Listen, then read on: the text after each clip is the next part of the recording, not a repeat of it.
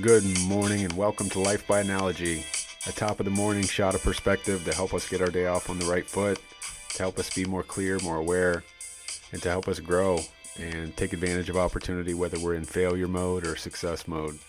I hope you guys enjoy and you find this applicable to your own life and you continue to grow day by day. Enjoy. Hey, good morning, guys. Happy Monday. Hope you had a great weekend. I walked into our master bedroom closet this weekend and the light bulb was out.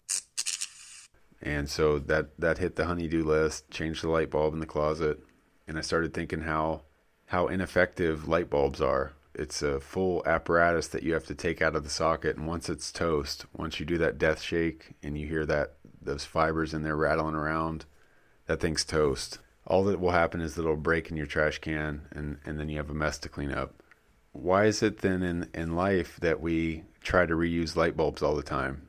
Like even me, you know, all the time I try to reuse light bulbs that I know are busted. Maybe you are a leader and you have a team of employees that aren't performing right now. They're maybe you're in a rut with with everything that's happened with the pandemic, but you continue every week to do the same type of meeting and the same type of daily check-ins and the same mundane activity instead of swapping it out. That's an example of using a, a light bulb that's burnt out.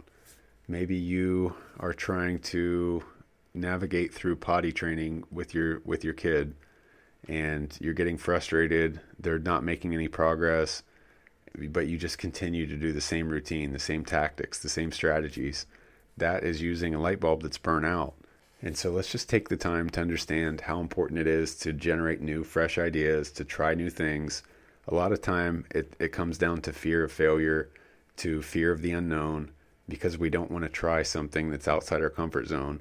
But here's a two exercises you can do to understand how important creativity, idea generation, and most importantly, trying new things or, or trying a new way can be for you.